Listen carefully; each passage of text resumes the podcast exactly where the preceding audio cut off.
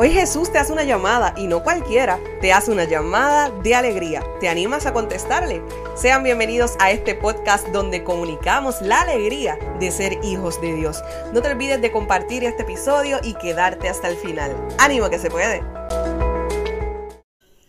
¿Qué es la que hay, Corillo? Espero que se encuentren súper bien. Esta que les habla Valeria de Jesús y sean bienvenidos a este nuevo episodio del podcast Llamada de Alegría y a esta serie de Pentecostés, serie dedicada al Espíritu Santo. Estamos en el mes de mayo y ya hemos lanzado tres episodios con tres jóvenes distintos. Yo digo tres porque ya estamos eh, oficialmente al aire con este episodio. Hoy tengo una invitada muy especial, eh, quien nos viene a hablar sobre los frutos del Espíritu Santo, pero el miércoles pasado tuvimos a nuestro hermano Anderson desde Perú hablándonos sobre los dones del Espíritu Santo, particularmente el don de temor de Dios. El primer miércoles del mes estuvo con nosotros la hermana Mariela Torres y poco a poco hemos ido profundizándonos, eh, hemos ido adentrándonos en los temas que nos competen en la fe, que, temas que comúnmente se comparten eh, en preparación para Pentecostés y que son de mucha bendición para nuestra vida. Por tal razón te invito a que te quedes hasta el final de este episodio porque estoy segura que Dios hablará a tu corazón. Eh, nuestra invitada de hoy nos viene a hablar sobre los frutos del Espíritu Santo, así que tengamos pues un corazón dispuesto a, a recibir todo lo que el Señor nos quiera regalar el día de hoy. Oficialmente, Alondra, bienvenida al podcast Llamada de Alegría. ¿Cómo estás? Hola Valeria, un placer estar aquí y compartir contigo el episodio de hoy. Todo sea para la máxima gloria de Dios. Un saludo para todos los hermanos que nos escuchan. Mi nombre es Alondra del Mar y tengo 23 años. Soy de San Juan, Puerto Rico. Actualmente asisto a la parroquia Santa Bernardita en San Juan. Hace poco tiempo tomé la decisión de unirme al círculo de oración de las amigas de María de Nazaret de mi parroquia. Y recientemente me incorporé al grupo de jóvenes Coinonía, donde me encuentro participando activamente junto a mi hermana. Me gustaría dar comienzo a este tema con un versículo bíblico que dice, Si vivimos según el Espíritu, obremos también según el Espíritu. Gálatas capítulo 5, versículo 25. Es mediante nuestro bautismo que se nos da la gracia del nuevo nacimiento en Dios Padre por medio de su Hijo en el Espíritu Santo. Porque los que son portadores del Espíritu de Dios son conducidos al Hijo, pero el Hijo los presenta al Padre, y el Padre les concede la rectitud. La importancia de tener una relación con el Espíritu Santo nos permite conocerlo, para así dejarlo actuar en nuestras vidas logrando así testificar la verdad, que es fuente del testimonio y la revelación personal. Es mediante su poder que somos santificados al arrepentirnos de nuestros pecados. El Espíritu Santo puede guiarnos para tomar decisiones correctas y protegernos del peligro físico y espiritual. Por tanto, sin el Espíritu Santo no es posible ver al Hijo de Dios, y sin el Hijo Nadie puede acercarse al Padre, porque el conocimiento del Padre es el Hijo, y el conocimiento del Hijo de Dios se logra por el Espíritu Santo. ¿Conoces los frutos del Espíritu Santo? El Catecismo de la Iglesia Católica nos dice que los frutos del Espíritu son perfecciones que forman nosotros el Espíritu Santo, como primicias de la gloria eterna. Para entender un poco lo que significa, necesitamos dividir el significado por partes.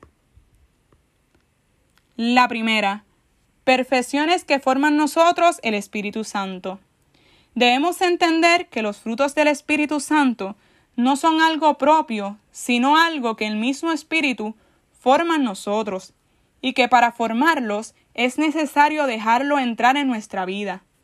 Es el Espíritu de Dios el que hará nacer dentro de nosotros aquellos frutos que provienen de la unión y cercanía que tengamos con el mismo Dios.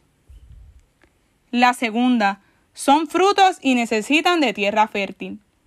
Es necesario que entendamos que para que la semilla de Dios germine en nosotros y dé frutos en abundancia, es necesario preparar el terreno, un terreno que se hace fértil por nuestra voluntad, al abrirnos a Dios y dejar que Él sea quien actúe en nosotros, predisponiendo nuestra vida para su encuentro. La tercera, primicias de la gloria eterna. Dios nos promete el reino de los cielos. Muchas veces vemos ese reino lejano, olvidando que el reino ya comenzó y que somos sus ciudadanos. Es a través de los frutos del Espíritu Santo que podemos experimentar ese gozo que se adelanta de la experiencia de la felicidad plena que tendremos cuando finalmente lleguemos a mirar su rostro. Tal vez se preguntarán cuáles son los frutos del Espíritu Santo y qué importancia tienen en nuestra vida. Ahora mismo los conocerán. Son doce los frutos del Espíritu Santo, siendo los primeros tres importantes porque les pertenecen directamente al Espíritu Santo. Estos expresan la relación existente entre las personas divinas. El primer fruto del Espíritu Santo es el amor. Es que sin amor nada somos, porque el amor viene de Dios mismo, y sin Dios nada somos. Este amor, fruto del Espíritu Santo, refleja el amor del Padre y del Hijo. Un amor inmenso, incondicional y personal. El amor de Dios es tan grande que lo supera todo. El segundo fruto del Espíritu Santo es la alegría. Es el gozo que experimentamos de tener a Dios en nuestras vidas. Es esa alegría de sabernos suyos y de estar cerca de Dios. Esa alegría que no nos abandona aún en las situaciones difíciles, porque Dios vive en nosotros y se quedó con nosotros todos los días hasta el fin de los tiempos. El tercer fruto del Espíritu Santo es la paz. Este es el lazo que une al Padre y al Hijo. En ese lazo encontramos la calma que permite que nada nos turbe, ni aun en las situaciones difíciles, ya que es Dios quien vive en nosotros y su compañía hace que nada nos perturbe pues Él venció la muerte y el dolor. El cuarto fruto del Espíritu Santo es la paciencia. Nos permite hacerle frente a la tristeza y el desánimo, frente a una situación que parece no acabar. Cultivar la paciencia sin Dios puede ser una tarea difícil, pero la presencia del Espíritu en nuestras vidas hace que esa paciencia brote y podamos enfrentarnos a situaciones duraderas con confianza y calma. El quinto fruto del Espíritu Santo es la longanimidad. Es sinónimo de perseverancia. Es esa fuerza que nos permite realizar un trabajo de larga duración sin decaer. Tal vez de la conquista de una virtud o las propias vivencias que requieren que continuemos, que si caemos nos levantemos una y otra vez, a continuar el camino trazado. Nos invita a realizar bien un trabajo, una misión y anunciar el reino de Dios que nos ha sido encomendado. El sexto fruto del Espíritu Santo es la benignidad. Esta habla de esa dulzura y ternura con la que Dios nos trata personalmente y cómo en presencia de su Espíritu esta misma ternura brota de nosotros y nos permite relacionarnos con los demás con esa misma delicadeza, dulzura y ternura de Dios. El séptimo fruto del Espíritu Santo es la bondad. El amor de Dios nos lanza a que salgamos al encuentro. Ese encuentro con Dios irremediablemente nos empuja a salir a encontrarnos con el otro y transmitir lo que nos ha sido dado. Nos impulsa a un trato caritativo y bueno con los más necesitados físicamente y espiritualmente.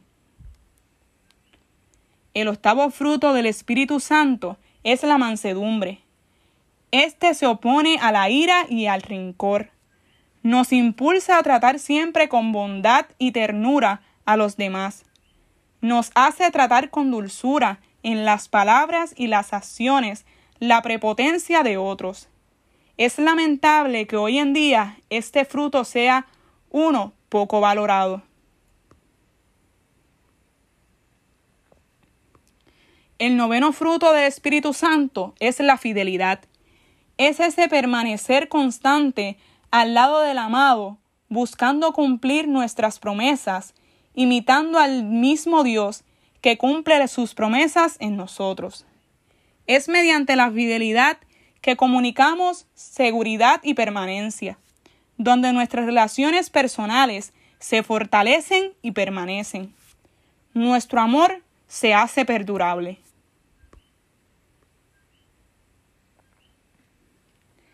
El décimo fruto del Espíritu Santo es la modestia.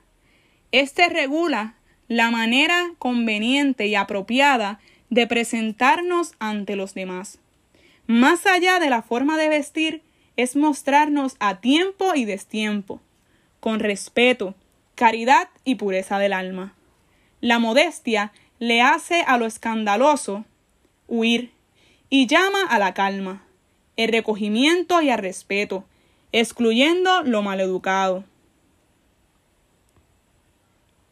El undécimo fruto del Espíritu Santo es la templanza. Es ese fruto mediante el cual conquistamos la propia vida. Nos hacemos dueños y señores de nuestra existencia, modulando nuestros sentimientos, nuestros apetitos y debilidades, optando siempre por el bien, incluso forzándonos al hacerlo. El duodécimo fruto del Espíritu Santo es la castidad. Nos permite conquistar la victoria sobre los apetitos de la carne. No se trata de reprimir nada, todo lo contrario, se trata de poder vivir en libertad y de manera ordenada la propia sexualidad. Esta sexualidad debe ser movida por el amor y no por el deseo y la posesión. Me gustaría compartirles algunos consejos para que puedan tener una mejor relación con el Espíritu Santo y que me han ayudado personalmente. Primero, haz cada día una oración al Espíritu Santo. Por ejemplo, les comparto una que me gusta mucho y es una de mis favoritas que realizo constantemente, y es la oración Ven Espíritu Santo. Segundo, los invito a leer el libro bíblico de los Hechos de los Apóstoles. Si observan, se darán cuenta de las muchas veces que es mencionado el Espíritu Santo en este libro. Tercero, los animo a rezar la novena al Espíritu Santo. Es la novena de la preparación para la venida del Espíritu Santo, el primer Pentecostés. Cuarto, conozcan los símbolos del Espíritu Santo. Hay que conocer los símbolos que nos ha dado la Iglesia para conocer mejor al Espíritu Santo. Quinto, lean sobre el Espíritu Santo. Mientras más conozcan sobre el Espíritu Santo, más les permitirá actuar en su vida. Doy gracias primero a Dios y luego a ti, hermanita, por la invitación para hablar acerca de este importante tema de los frutos del Espíritu Santo. Deseamos que sea uno de gran bendición para todos los que lo escuchen. Bendiciones. Irradia a Cristo donde quiera que vayas y no te olvides que tienes una llamada de alegría.